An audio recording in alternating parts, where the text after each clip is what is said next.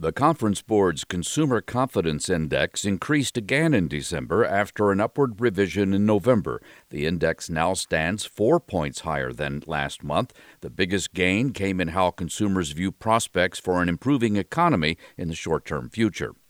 Researchers at Simon Fraser University say they have found older adults who continue regular day to day activities can lower their risk of dementia.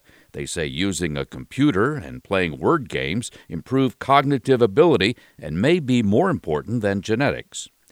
BMW is recalling more than 50,000 cars with an exhaust gas recirculation or EGR module with an integrated cooler. The company says the EGR cooler may leak internally, causing coolant to mix with diesel fuel soot and increase the risk of a fire.